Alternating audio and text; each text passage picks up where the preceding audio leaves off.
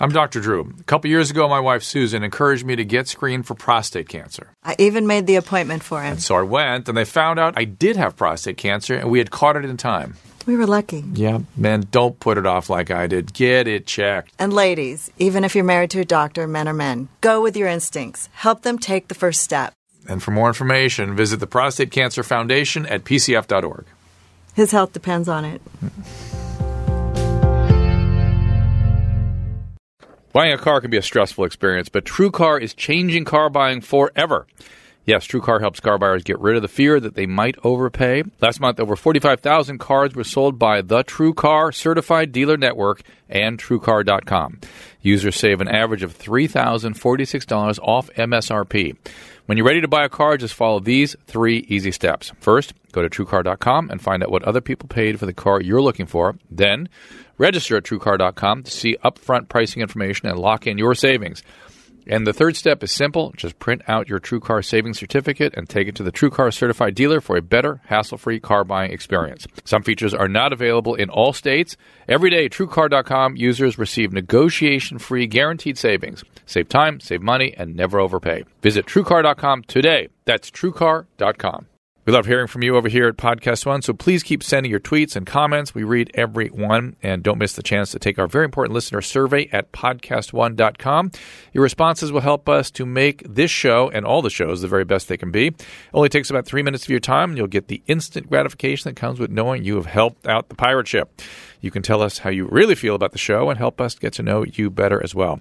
Do it now. Please take the survey at podcastone.com. That again is podcastone.com and keep the tweets and comments coming.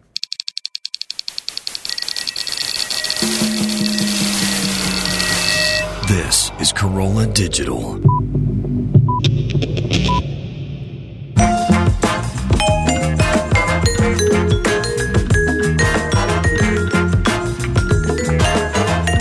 Welcome, Dr. Podcast. All this month, we've been dedicating this podcast to Prostate Cancer Awareness Month. It, it is the month of September. Hope I beg your all indulgence in that. I uh, hope you enjoyed the podcast with my physician, Dr. Stuart Holden. And uh, this one is a very special podcast with my own spouse, my wife, Susan Pinsky. Hey there. Hello, everyone. Hey now. So, a couple bits of business first. Uh, be sure to click through at the Amazon banner at drdrew.com to keep the winds in the sail of the pirate ship here and keep the lights on, keep Chris and Gary employed. Yes, you appreciate that, don't you? Thank you. Yes. Uh, PayPal, good juju, according to Carolla. And finally, be sure to support the sponsors that support these podcasts. It's very important to be sure that we're able to keep uh, keep the lights on here. And uh, Chris, here's what, before we get uh, Susan and I get into our conversation here my own wife was not aware that you and I had produced three le- records, three, uh, two LPs, and an EP. Oh yeah, right. All we the music have a release party. Come on! And she was like, "What is on these records?" So give her a little taste here. Can you show her? Yeah. Let's first give her a little bit of poolside summer party from the latest LP. Sure. We, okay. Okay. Uh, we got this one.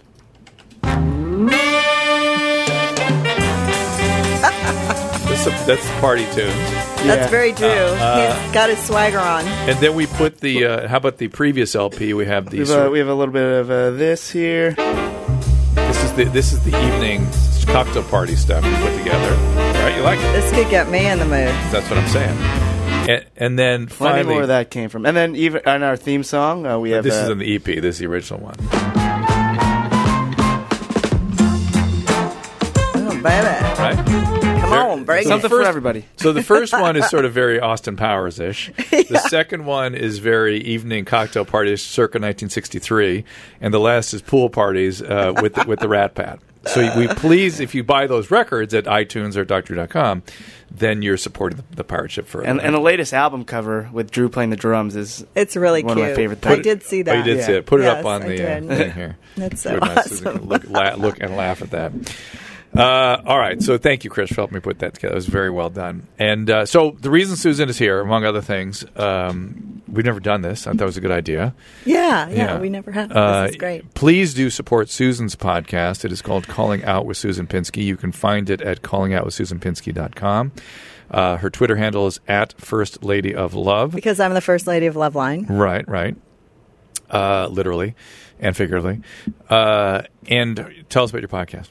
Well, my podcast relates to psychic medium work, and we try to make it entertaining and fun, and have celebrities get readings and sort of create a fun environment for sometimes serious subject matter. But it's just a fun show, which you know it started here at at Carolla Di- Digital, Right. and we're still going strong. We're into our first year. We're almost Yeah. a year old. It's a, it's a good group. It's a lot of fun. I've I've, I've been on, we were on, I was on it with uh, Phil Hendrie, and it was really an amazing episode. we had we had, we tried to uh, punk our psychic by having Phil Hendrie be one of his characters, Bobby and Yeah. Steve Dooley. He came into Bobby's Dooley, and uh, and the psychic went, and so well, the psychic started talking about Phil's dad. Yes. and Phil freaked out. He was like, "Oh my God, that's goes- me! goes, That's me!" I find- But you couldn't hear that or on the podcast. I wish we had on video because his face just dropped. He was so cute, and he's like, "Should we tell her who I am?" oh my God! I mean, we weren't gonna dad. we weren't gonna break the break the character, but oh, should we should we tell her? And she was great. Cindy Kaza called in, and she's a wonderful clairvoyant that works out of Nashville, Tennessee, and they call her the Music City Medium. And then we had Colby in in studio, and we had a good time. That was a fun one. That was a really good one. We had Gilbert Gottfried on the year, the week before. Gilbert effing Godfrey. It's so Yeah, crazy. he wanted to know if Hitler liked his podcast. Jesus. but uh, and people get uh, sort of angry with me for supporting you on that show, as because as a man of science, I'm not supposed to allow you to do anything you want to do. Well, Uh, I think can it's be a skeptic and a man of science, and you can still have, an- right. have an I mean, it's show. touchy subject matter, and it's but like I said, we try to educate and not hurt anybody, and try to make it fun and also entertaining, and also help people Yeah. with with things that they can't explain without without getting closure. You know, from loss of loved ones or just getting psychic advice or astrology readings. It's it's kind of fun and it's lighthearted, but It- I know people think women. that it's crazy because I'm a crazy woman. Well, speaking of being a crazy woman, um, we're here to talk about prostate cancer. We're talking about we're going to get into the clinical and the concrete science here right now. Uh, one in seven men are going to have prostate cancer. Uh, it's the second leading cause of cancer death in men. African American men are twice as likely to develop prostate cancer. Please go to pcf.org. Even if you just click through on that site and just give them some give them some traffic, they will appreciate it. pcf.org. Every 2.3 minutes, a man is diagnosed with prostate cancer. In 2014, 233,000 diagnoses. Every 18 minutes, a man dies of prostate cancer. 2014, 30,000 almost 30,000 will die of this disease and it's treatable and curable and there's no reason for this to be happening and it's so common and so ridiculous that's why i sort of other than my own experience with it it's why i got behind the prostate cancer foundation which by the way that what PCF does in addition to providing educational information for everybody, it really is the pioneering research. It funds the pioneering research, uh, mo second only to the U.S. government in terms of providing funds for prostate cancer research. And a lot of the stuff, the, reason I've got one of the reasons I've gotten very involved with them is they the research is leading to insights that are going to be used in other cancers as well. And so I'm really and I get to you know cut my my uh, or flex my scientific muscle a little bit with them, which has been fun. But you, my lovely wife, started this whole thing going. So you want to tell that story? Well, my we were empty nesters and we decided to, you know, take a vacation and we went to the Bahamas and the Caribbean on a cruise and We, we, should we having, should bought it at a charity event. Remember? Right, we bought it at the Hillsides event, Yeah. and it was the best cruise I ever bought. We had such a great time. We were really connected. We had such a good time, and uh, we were together the entire trip, you know, hand in hand. And for some reason, on the flight home, Drew came down with this horrible fever and chills, and was so sick, and he thought he had some West Indies disease. Well, let me let me let me just stop you because we were on one island, Dominica, and we we were Grenada. It was no, it was Dominica. I remember because I remember we, we went to that. We had a had that diet coke and that we'd walked all through. We walked around, and I was walking around in sandals, and I thought this can't be smart. I'm in this sort of this third worldish country, Right, And we went into you went into a clothing store, and there was a newspaper on the, in the, in the store, and it said the headline was. Leptospirosis outbreak on Dominica, and I was like, "Oh crap!" I've been walking around with bare feet. So, And so we got home and, and we had to take him. So I the thought I had I had to take him to the hospital at three o'clock in the morning Yeah, after I a long flight home. it was horrible. And he was twittering that he he was dying of this disease, and and uh, and, some, and it was like the, I'm walking out delirious. of the the hospital because I had to drop him off. It was like eight in the morning, and I'd been up all night, and I had to leave him there in the emergency room. And I'm walking out, and some guy's like twittering it, like or or talking about it as I'm walking out. Doctor Drew's dying in the hospital, and all this stuff. And his management's calling. They're like, uh, "Could you take his phone away?" Like, oh my god, what is he doing? He's delirious.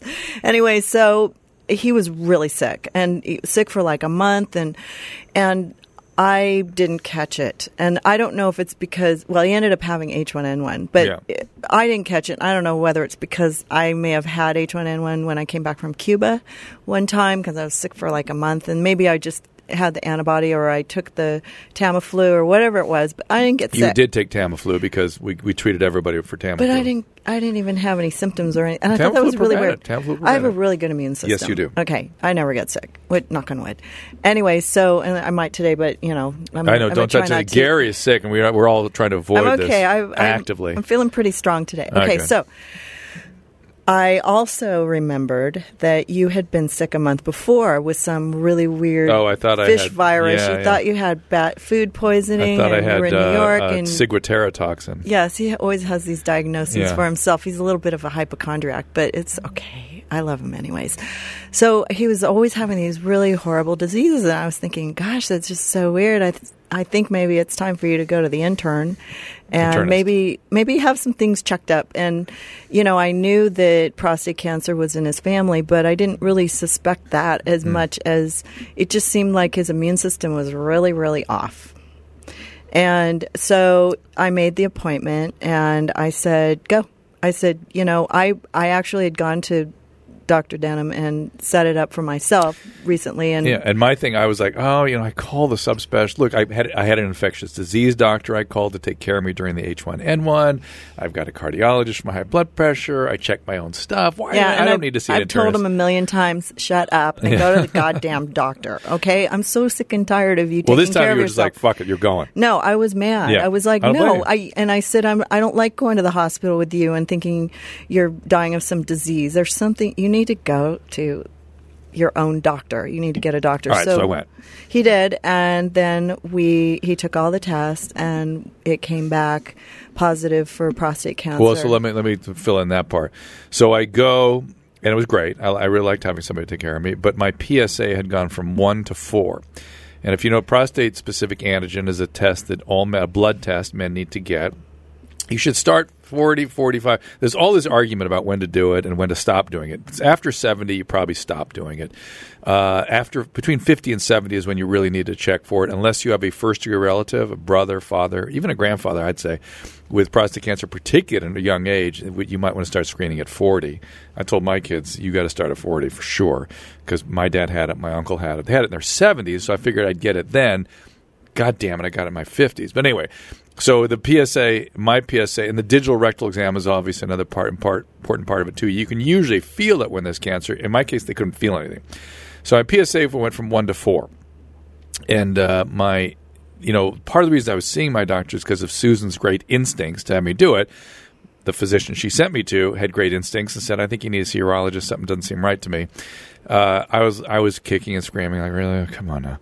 And uh, and I went there, and he I was kind of sorry I sent him too. right. I'm that point, complaining. I was like, oh no. Yeah, the urologist then goes, "Oh, it must be prostatitis." I was right. So he treated me twice for prostatitis. PSA didn't go down, and so to, by the protocol, you, just go to you know it doesn't go down. You got to check it out. So now I'm getting an ultrasound. Something doesn't look right. Now I'm getting a biopsy, and boom, prostate cancer.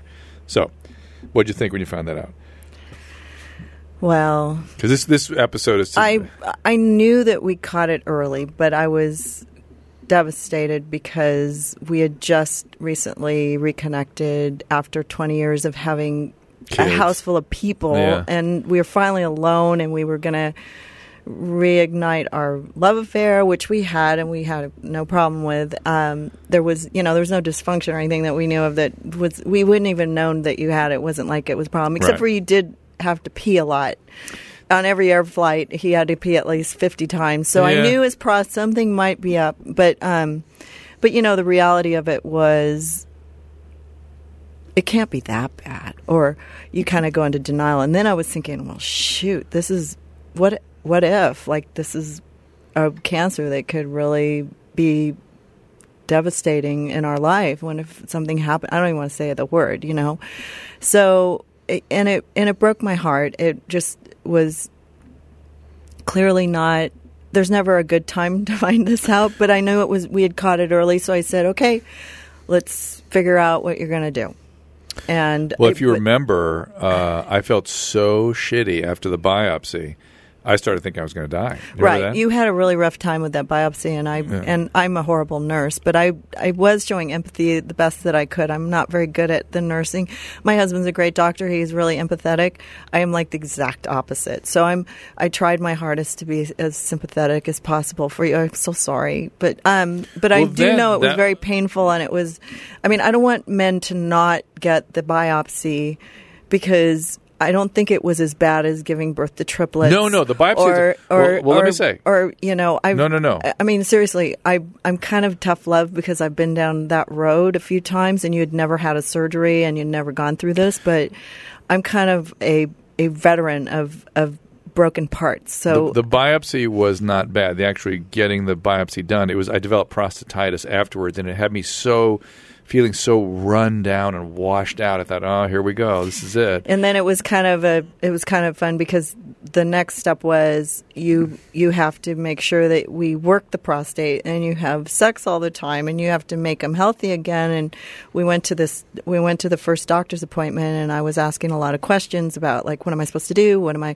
what's my part in this how am I supposed to how can I make him healthy can we change his diet can we because they gave me a book to read which was really kind of hard to read it was it was so serious and it was really really bone chilling for me. But I read it and I and I decided to jump in. And a lot of it was full of shit too. Yeah, well, I read every part of it and I tried to follow everything on it. And um, I we t- went in to talk to the doctor about it and had our first appointment. And I was asking him about sex and how I had to be a part of this and it, what my role was. And he was like, "Well, you should probably have sex every day." But then, when we were talking about some other stuff, he started giggling. He was really uncomfortable with it, and I was like, "This is weird. Like you should be not giggling and You're uncomfortable." uro- you're a urologist. I know you're supposed to help me with this because I had some specific questions, you Yeah, know, and yeah. I can't remember what they are now, but but it was really uncomfortable. It's a it's a uncomfortable thing to discuss. I mean, not many people are as open about sex as I am, and you know, I've been around you with Loveline for so many years. I don't Yeah. really think of it. I don't think of it as anything but just being open about it. But but it was it's such a personal thing, and you have to. I don't know. I, I there was nobody. Oh, and then we couldn't talk to anybody about it because Oh, yeah. because we had we weren't we didn't want to have a stigmatize your cancer and make you look weak and in public Well- eye or try to get we were having some things going on we didn't want to have the, be trying to sell some sympathy vote for you i mean that was my my no, there were two PR things. There were two things. There was a renewal on the on deck for life changers, and we didn't want to give them another reason not to renew it. Right, which we should have done anyways, just they didn't renew it anyway. yeah. But but that was just it was just another thing. Like eh, all things being equal, let's not Well, give it you another know, reason. that's politics, But but the, for me, the main reason was I, w- I had always planned to go public about it. I just wanted to be. I wanted to get. I wanted my story to play out before before I talked about it because it could have gone bad. well, that's I didn't your know. personal choice it's your No- no, cancer no, it's but- not my cancer No, but listen, it could have gone bad. I mean, you don't Right. know No, when no, you're in the. you- the, the fact is, we we called it right. We did it right. We had the surgery. The surgery went well. It could have gone bad. Who well, knows? we you know. we actually went to stand up to cancer that year, and we were on the red carpet. and I thought for sure you were going to mention it, but nope, we didn't. We didn't even talk about the fact that you were physically having cancer on that red carpet, and it was that was kind of uncomfortable for me because I really I'm not the type of person that likes to keep secrets about Yeah. stuff, um, but I. But it was it was tough. It was that was the hardest thing for me because Well, I people- don't like being hiding things because Right.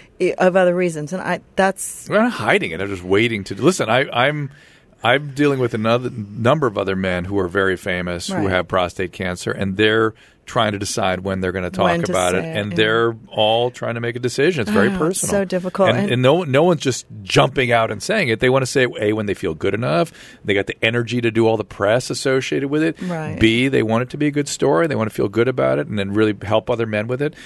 And so it's it's No, it's worked and, out. And it's I also got to work out their schedule and things too. But but here's the other yeah, thing about but your it. schedule was taking precedence over you know my personal feelings about getting support and having you know it was hard we were kind of you wanted to be we able to get support from isolated other people. ourselves our friends and our family knew Yeah. but everybody's kind of afraid to talk about it and very hush so here's hush. here's what happened. So this a website called and and said we hear he's got cancer, he's dying, and they're looking for a replacement at HLN.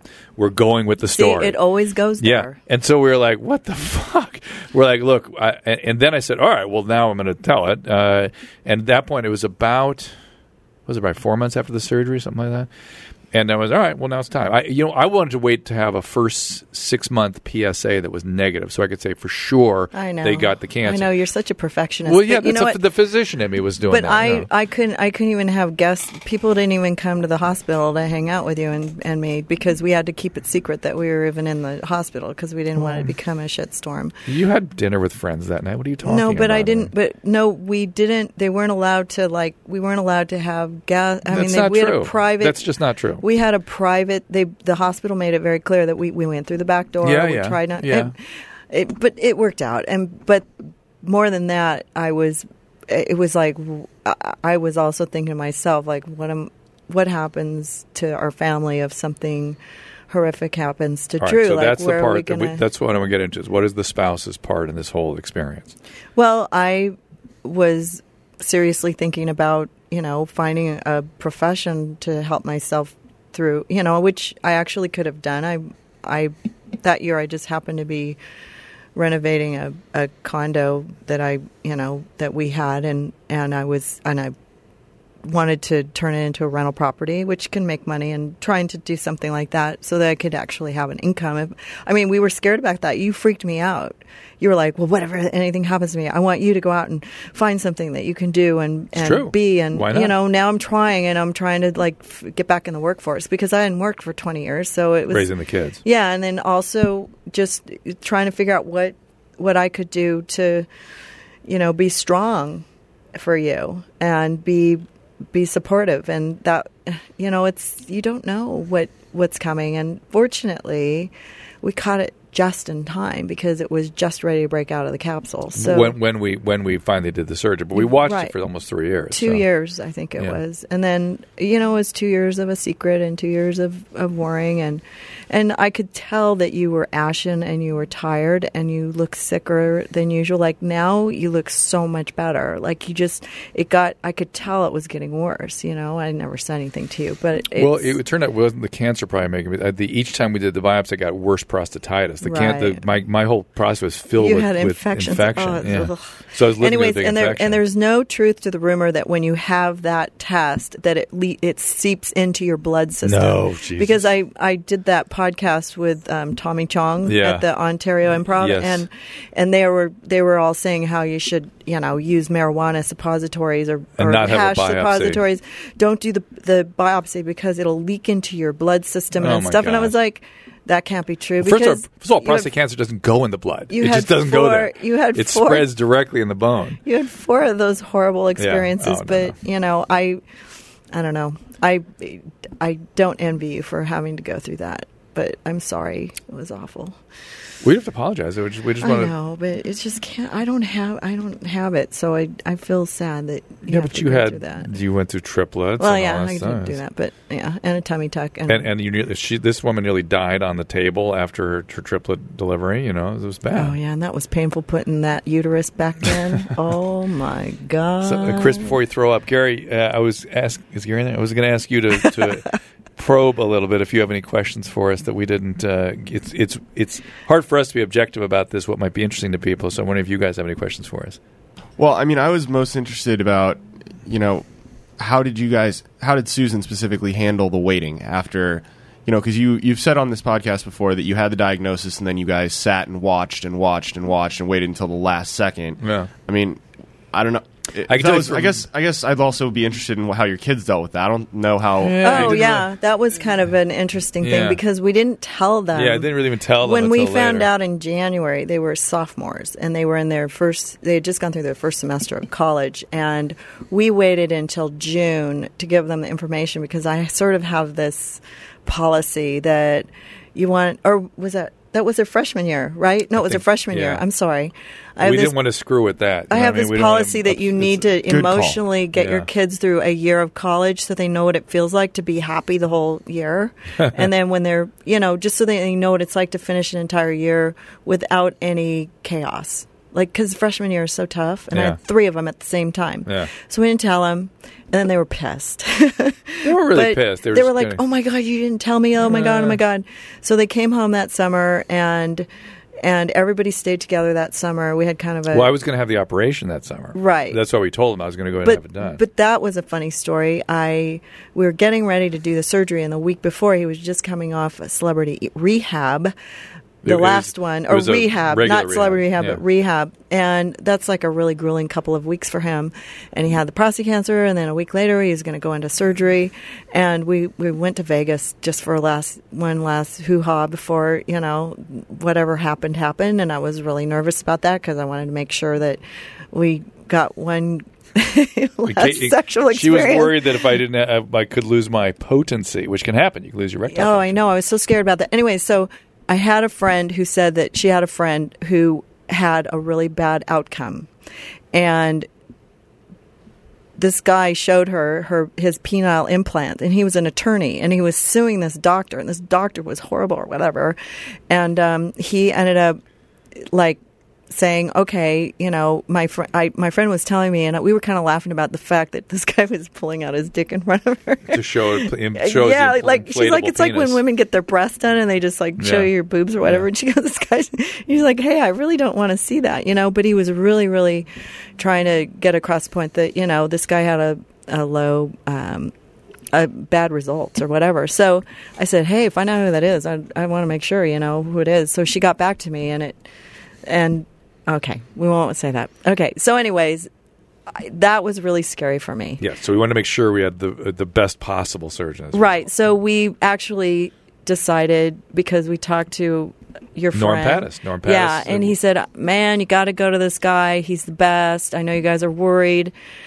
So we we switched doctors. We went, and that's when I got in the active surveillance program, Gary. Th- They were doing active surveillance, and I was like very relieved. I was fine. I'm, I'll be one of these guys that'll go on So we 10 went years. to see him, and I was so relieved. Like his bedside manner was amazing. He gave me information. That's Stuart Holden, you guys all heard in the podcast. Oh my week. god! And he was Who's so on three nice. weeks and ago. Three weeks ago. And of course. I came up to him and, and I said to him, uh, "I really want to be able to have sex with my husband again. If you could really make that happen, I'd appreciate it."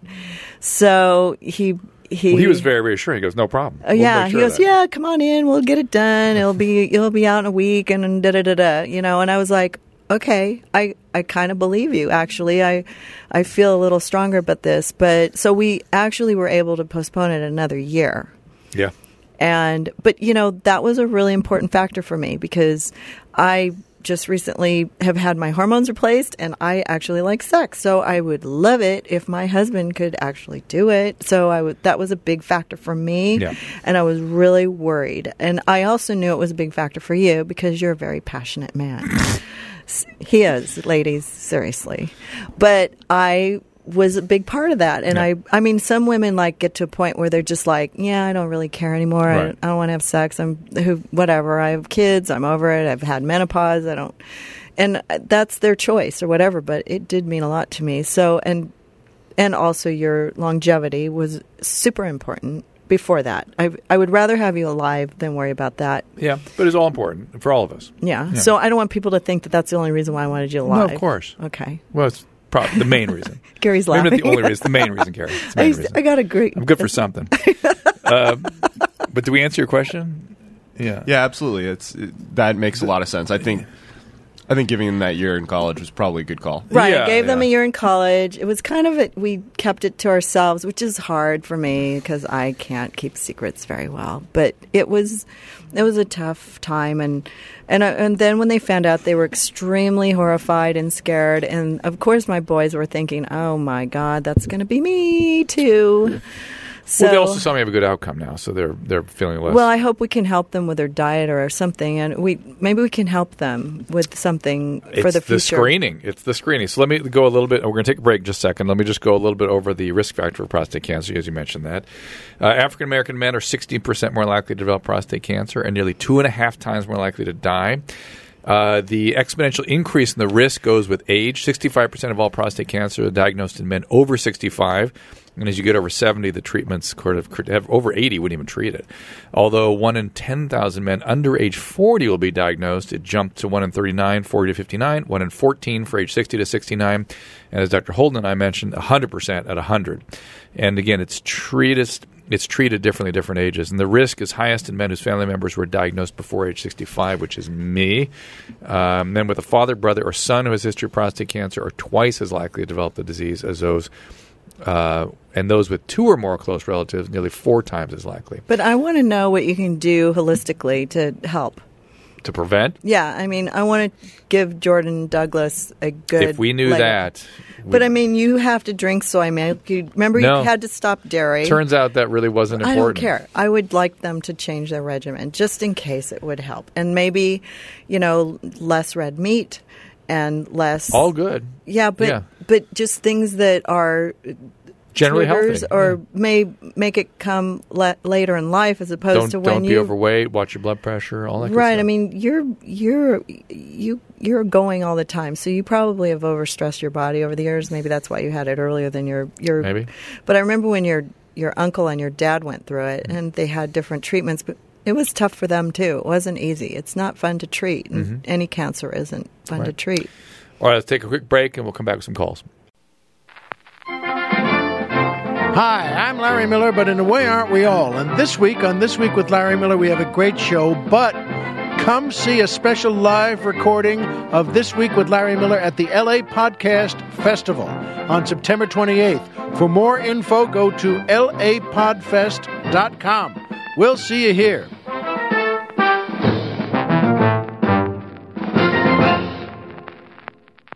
Fantasy football is back, and DraftKings.com is not messing around. DraftKings.com is America's favorite one week fantasy football site where you could win enormous amounts of cash. You've already researched the players for your season long fantasy team. Turn your knowledge into cash, instant cash at DraftKings.com. Last year, one player turned $11 into $4,000 in one weekend. Another won $100,000 for his first time ever playing.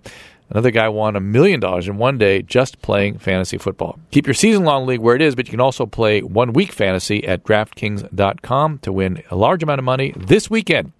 Hurry, get free entry into the Millionaire Maker event where first place takes home a million dollars.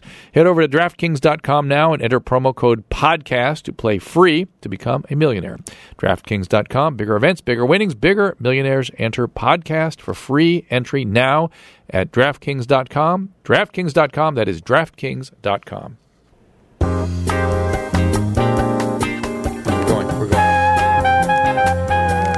I'm back with my beautiful wife, Susan Pinsky, who's Oh, checking to make sure she's doing a good job. Oh, which she did I do is. okay? You did a good job. Ask these guys. They're, yep, thumbs up. Thumbs up. Uh, be sure to support her podcast. It actually is fun and good. I've, It I've- is fun. yeah, it's good. And um, thank you for being here. We do and thank you for being on my podcast. You're on the last four shows. I know. I, well, I go with her to the shows. Magically end up on them. he likes to be with me all Um, the time. So um, we'll take some calls and see what other people want to talk about here. This is Lisa, 50 from Ohio. Lisa, what's going on? Hey, Dr. Drew and Susan. Um, my husband and I have fallen into this mentality with our money.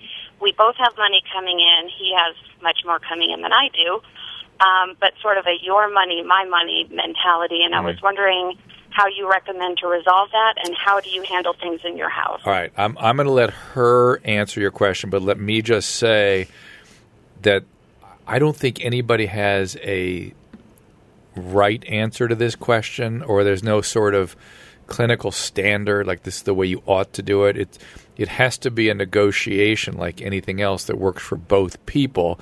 And very often the family of origin stuff is what really comes to bear on this. You know, how you were raised, what money meant to you when you're growing up, how bad your parents traumatized you around money.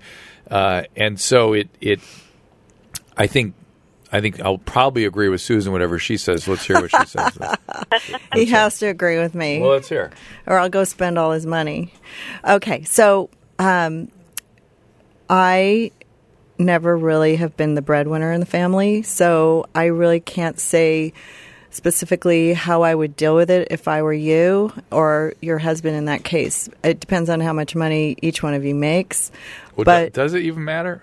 I mean, if if you go, I mean, I honestly, would just- share all of my money with you, Right. And you've always shared all your money with me. I with think me. that's the way we would work it. However, I think that it depends on how how you split up the bills and what the what the costs are and what like if one of you likes to spend more money on certain things like if you if your husband likes to run out and buy $200 cigars and you like to save a lot of cash on on clothing like whatever. I mean it just depends on what you got if one of you is more of a spender than the other. So there may need to be a budget or or some some some sort of budgeted money for somebody that's um, And also, if, like, for example, a lot of women don't look at finances. They don't pay the gas bill. They don't pay the the car bills, and the and they don't really have a concept of how much money is going out. They don't so manage the money. If you manage the money and and you're spending a, a lot more money, not knowing where how much savings you have or what you have. I mean, if you have savings and you're not overspending, that's good. But do you guys both do the finances? Like, do you work, both work on the books and, and pay the bills? Uh, no, as of right now, he does all that. Um, something happened a couple years ago that would take too much time to explain, but um, so he's in a position where he's really managing most of the money. Um, but Mm-hmm. But he doesn't let you see some- where the expenses are. Like, he doesn't let you see like how much goes out for monthly expenses and then how much is left over for for fun and what's good. Actually, he does. All that is an open book. It's just that he doesn't really let me make any major decisions about money at Oh. this point. Well, that's tough. I mean, that would be hard for me because I'd make all the decisions about money, and and I'm really lucky because Drew lets me do it. But I don't know if I can. All I can say is just try to be hands on and see as much as you can and get an idea of of where the money goes and how much you know. And if you're if you're making your own money and you feel like you want to just use that for your own personal stuff, I don't have a problem with that. I mean, that's kind of it's kind of a common thing for most women. Like they'll make their money and then they'll unless you can't keep up with the bills. If you have to pay the bills, you have to pay the bills, you know? Right. That would be my instinct, but I don't know. it just depends. uh, yeah, I, I think all we can really do is talk about our experience, and we just we would pool it, and I let Susan manage it, and then I just um, I don't know if I'm any good at it, but well, she's pretty good at it, and, and and then I just keep an eye on it. I just make sure it's you know I, I agree when I you know, we talk about it. If there's something that's going the wrong direction, Got I- it. we Is that- so it's a shared experience. but if, I mean, if you're making if you're And- and making by the way, extra used money because you want to, you know, go out and buy yeah, if you if you wanted to make a bunch of money and you said I want to put this aside for something that I want to do, I don't think I would object to that. Right. But but uh, there was a time, Lisa, when I was managing everything, and I think it, it worked against us because Susan was blinded to what was going on and really just didn't have judgment about it as a result. And so, and I dropped a lot of money on my my baby stuff that year. oh, I think I spent a hundred grand on on you did not. on baby stuff at, at that year because I I had my credit card not. memorized. Hey, I was laying in bed with nothing to do. oh my god! All right, cut that out. that. All right, Lisa. Well, I hope that helps a little. No, but it's bit, good if you Thank can see what's what's going out and what's coming in, and you can kind of get a grasp on it, and really be on top of that because that'll that'll make a huge difference when you guys have a conversation. Steve, what's going on? Steve? Yeah, Yeah. Uh, I have a I have a four year old son Yeah. who's in uh, in preschool, Mhm. and he was having some trouble, behavioral troubles, and uh, he's been identified as as possibly having autism spectrum disorder. Mhm. And he's very high functioning. You know, when he's dealing with adults, you wouldn't even know that there were issues. It's just when he's dealing with sort of his peers and, and younger children. And my question is this: we we put him in a new preschool, and the teacher has sort of said, "Well, high functioning autism is the same as Asperger's." Right. So we Now, used to, we used sure to that exactly we used, right. Or, yeah we used to call it Asperger's. Now the term Asperger's is sort of going away, and it's all being called autism on you know a spectrum from very very mild to very very severe. Okay, so um, do you? Uh, how much have have you been involved in this, and would you consider doing a podcast on it? Because I Just would. I I actually lot of information. I, I actually did a couple broadcasts about it for HLN. Uh, uh, oh shoot, what's the? I can see him as clear as day. The guy that uh, Ed Asner. Ed Asner's grandson has autism, and Ed Asner's son is very involved in the autism organizations. And I did some work with him. And UCLA has a great autistic management, you know, treatment center that's that's second to none and I brought some of their people on. The son's name is Matt. That's right, Matt Asner is very very involved with this. We should have hey, Garrett. So let's have we should we should have Matt in here, and maybe I'll give you the name of somebody from the uh, autism unit at UCLA, and we can talk about. I think that would be interesting for people. So yeah, good suggestion, Steve. We will do that. Is- it's going to be a couple there- months. are- is What? there a way to watch the old HLN shows? I don't think so. I don't know the answer to that. Probably not. But but I I would uh, you might be able to find something on the internet, but I doubt it.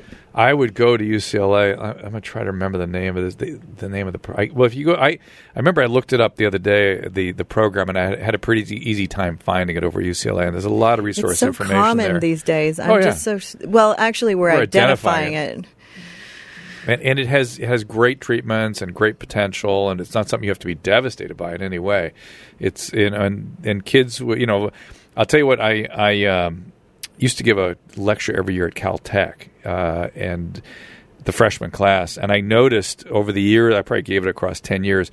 And I noticed that the, the I could sort of there was sort of the, the I was working with the mental health department, the mental health services there at the school, and were telling me they were developing an autism program because they had so many autism. I mean Asperger's they were calling it. So many Asperger's kids coming in that you know they can be extremely intelligent. So they can be very very competent, very effective. So don't don't uh, don't despair in this. Just know it's going to be some special needs, and you're going to deal with it. Okay. Okay, great. Thank Thanks, Tom. Dr. Drew. It's going to be a couple months down the line before we get to that podcast because we're still, as I, like I said, September is all prostate cancer awareness. So, which is why you're here. I know because I'm aware of prostate cancer. Are we cover? Are we? are we? Are we covering everything? Gary, any more questions from your standpoint? No, I mean, I I think this is a fascinating talk. It's to hear you guys talk about it and what you went through and the decisions that you made. I think is a very interesting take on it compared Useful. to compared to some of the more clinical stuff we've been. Do you want to hear what it was like after he had the after he had the surgery? I want to Sure. hear what it was like after he got back to being Dr. Drew. Oh. well, it was he was pretty sick in the hospital and afterwards it was it was a tough surgery. He doesn't really remember a lot of it, but it, he remembers how fun it was recovering and and the process is basically after the catheter's out, you have to get things up and functioning again. So we we spent an entire summer working on that, and he it it works, it, ladies. Um, I have to say, Right. I have no dribbling of pee, and I have good erectile function, good potency. it's back, but it it's a definite tough subject to deal with in a marriage, and it is really hard on people's marriages. You know, any kind of illness like this. But we had luck. We were really lucky. Uh, I wouldn't say we're lucky. I, I would say well, most men but could look you don't have cancer now, and it, I mean, no, but I, such I a huge. but this is why I wanted to tell my story in the time frame in which I did. Most men could look forward to exactly this outcome. The vast majority of men that have this problem uh, at, at my age can look so, forward to good outcome. So, girls, you just go out, you buy all those little sex toys, and you know, you you make sure that you have backup, you know, just in case. And Drew actually got really good with a vibrator. By the way, he, he didn't know what I was bringing in. I was like, well, just in case, you know, you need some help. Actually, our friend Emily Morse, Sex with Emily, check her out. So now we have a big pile of vibrators we have to hide in our house. Not anymore, I guess. Now- yeah, we don't need them as much. so I'll go visit Jordan this as week. much. see They're kind of fun, though. I have to say, but uh, it's it's a it's a lot of work, and it's it's hard on the woman to see their husband ill, and it was it was really tough. Well, you haven't talked about the feelings yet. You keep saying it's hard. We haven't really. Well, I was I was really scared, and I I didn't want to show you, and I didn't I, I didn't. It's hard because like if I would. I could never complain about anything because it was like, well, I could die of cancer. So it was like you have to be really careful what you say and what you do, and What do you mean? your emotions are raw, and and I'm not like the most tactful person on the earth. So sometimes I say stupid things. So I really was trying to make a conscious effort to be as supportive as possible for you For those two years? not yeah and not let you feel like i wasn't going to be there because you were like so worried if something happened to you that that or like if you couldn't function if i would stay with you you used to ask me that all the time I was like of course. That's why i have 16 vibrators. You know i just no i i don't mean to make light of but i was like i'm not going anywhere. There's there's no way that i'm going to leave you because of this. But i can see how it would very be a huge problem in a marriage if something like that did happen but it was tough and i i can't say how happy I am that I have you back in full form. You're just you're healthy and you're strong and you're working and you're we had a rough year monetarily because we had to cut back and you couldn't take new any new work and we're kind of feeling the pressures of that. And I that whole money question was kind of a tough one because I'm trying to make money now too. And and you know we need to support ourselves into our old age. You know kind of we had a bell curve there. We had a really high a couple of years and then it kind of dropped off because we were concerned about your health. And you have to not work so hard and kill yourself every day to to be there for us. We want you to live a long and healthy life and I'm not going anywhere I promise That's good. You heard it here, guys. I'm going to replay this re- regularly. You make me- We'll make that into a ringtone for you. That's really funny. thank you Gary Oh, Emily Morse was on episode 88 on this podcast. You can hear more about Yeah, and we there. spent the weekend with her this weekend. It, Yeah. it was really fun. We went to the beach and hung out, and she's really fun and funny, and she's got a lot of energy. Drew went running with her, and she she didn't bring me any vibrators. She said it would be too weird.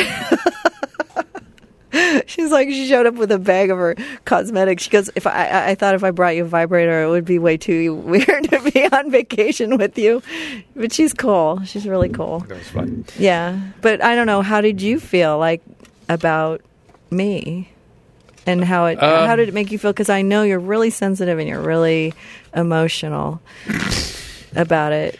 Uh, I felt a little abandoned during part of it. Yeah, Uh, I suck as a nurse. Well, I don't know if that was you withdrawing because you were trying to protect yourself. Yeah, or- I have a fear of was. loss. I have a real fear of loss problem, abandonment issues. Because I was, you know, I started out in an incubator. You know that story. Yes, yes. Yeah, so I have I have like when pe- when my parents get old and stuff, I get Drew's really good at taking care of elderly people and loving them and, and nursing them back to health and being always there for everybody. And I get like uncomfortable, like I don't, I just don't, don't want to deal with the inevitable or something. I You're just- withdrawing to protect yourself. yeah, I have an abandonment issues. I don't I don't deal with death very well. Do you get angry with people that are leaving? No, I just get. I mean, I think I was a little angry at the whole situation because it was so secretive, and I felt like we were kind of isolating ourselves too, and it felt I felt kind of alone on some level. But I also wanted to be super supportive for you, and and um, also was just trying to figure out how to cope. And you know, I wasn't perfect, but I did my best. I did, and I and I thought we, you know, I think we've we've come 100% back to you know where we were before the surgery I think so.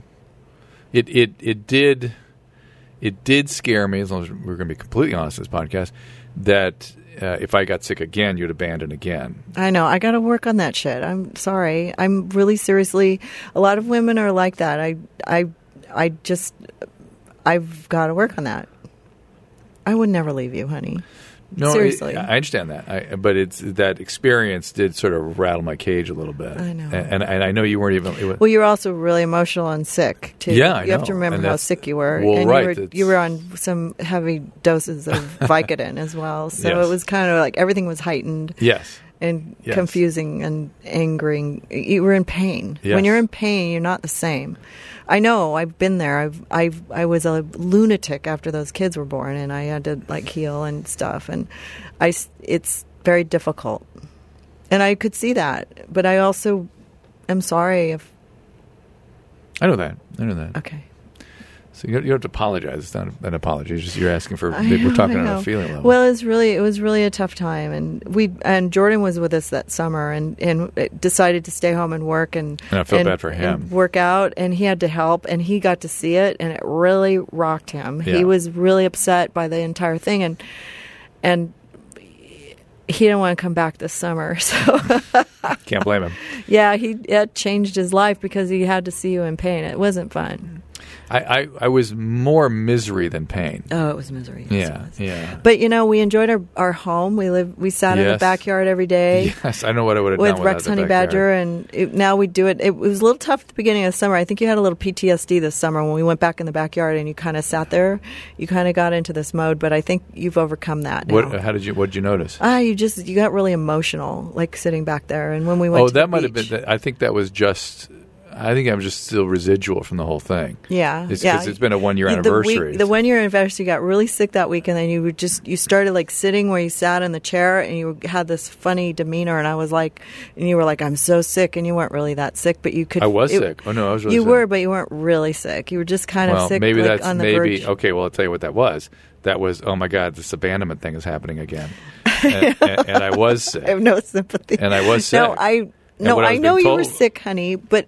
But you miserable. were, but you were a little bit more dramatic than usual. Yes, like when you get sick, typically you just go, "I'm not, I'm fine," and you go to work and you get up and you go and Yeah. whatever. You don't just sit there and No, I, I really think I do. I think when I have sick, I have at all. I have, I have a little PTSD now. I know. I think so too. Oh, absolutely. No, no, because I my, my thing right now is I feel so good. Uh, you know, and in fact, I'm a little freaked out that I'm going to start working too hard again. That I'll stop running or stop working out. And I won't feel as good. Well, as you know, result. I've had that too. After I had my first knee injury and dislocated my left leg, um, I had a I had that same kind of experience when I would have pain, like a year later, if I would go through an anniversary or if I my first time going back to a ski hill or whatever, Mm-hmm. I got really emotional and people were like, "Okay, knock it off," and then after I gave birth, you know, it's the same thing. You just there's certain things that trigger you and make you feel go through a PTSD. You know, you just i- Right, if so- it's traumatic. So, so when I, uh, I forgot what I was going to say. oh, baby. I was just going to say that when I go back to it, all those things sort of come to bear differently than they used to. That's all. Especially Right. when your anniversary, and especially Right. when you treat me kind it's of the same way again. It's re- I think you think I'm treating you that way. I don't think that I'm aware of it. I'm just super busy. You know how I am. Yeah. I'm uh, probably the busiest person you know, next to you. All right. Well, that being the case, you need to get out and do your thing. Get back to know, I your, have your shit to do. podcast. Yes, I know. yeah, you I do. I have to go deal Uh, with your, your and schedule. That about does it with our time here. I want to thank I you. hope I don't sound like a heartless bitch now.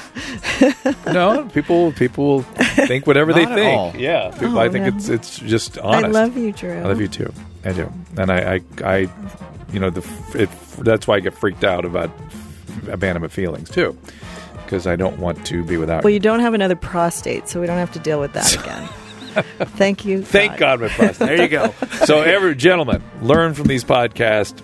Get and women who are listening, get your man checked, uh, and, and and and do get screened. I I, I, I think that there's under screening going on right now, and uh, I, I think Chris And I'm- women I'm- get your breast checked too. Yep, I may And end up all- doing. I- I'm thinking about get bringing checked. Dr. Holden in to do Mike Catherwood on the air.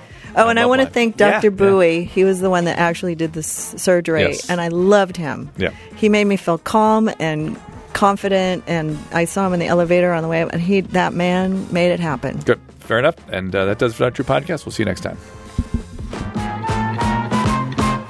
For Colin Times and Topics, follow the show on Twitter at Dr. Drew Podcast. That's D R D R E W Podcast. The music from today's episode can be found on the swinging sounds of the Dr. Drew Podcast, now available on iTunes. And while you're there, don't forget to rate the show. The Dr. Drew Podcast is a Carolla Digital production and is produced by Chris Laxamana and Gary Smith. For more information, go to drdrew.com.